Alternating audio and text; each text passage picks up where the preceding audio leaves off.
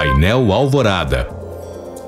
Em celebração ao Dia da Consciência Negra, a Prefeitura de Belo Horizonte realiza hoje o Consciência em Foco. O evento faz parte da campanha Novembro Preto, que visa despertar reflexões sobre o papel da comunidade negra e das culturas de matrizes africanas na capital mineira.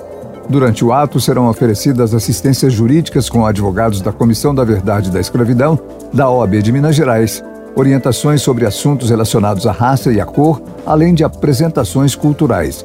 As atividades do Consciência em Foco acontecem durante todo o dia na Praça 7, centro de BH. O Dia da Consciência Negra relembra a morte de Zumbi dos Palmares e a luta contra a opressão da população negra no Brasil. A data faz parte do calendário oficial desde 2011, mas não é feriado nacional. Em Minas Gerais, porém, alguns municípios estabelecem o feriado, entre eles Betim e Contagem, na Grande BH. Com isso, somente os serviços essenciais, como as UPAs e a limpeza urbana, funcionam em Contagem nesta segunda-feira. Em Betim, prédios da administração pública estão fechados, assim como os postos de saúde e o PROCON da cidade. O funcionamento completo dos equipamentos nos municípios você encontra nos sites de cada prefeitura.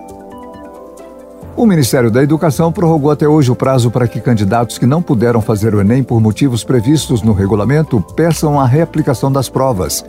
Este é o caso, por exemplo, daqueles prejudicados por condições climáticas, doença infecto-contagiosa ou que tiveram problemas logísticos. A solicitação também vale para estudantes que foram encaminhados para um ponto de aplicação do exame a mais de 30 quilômetros de distância do endereço informado no ato da inscrição. A reaplicação pode ser solicitada por meio da página do participante.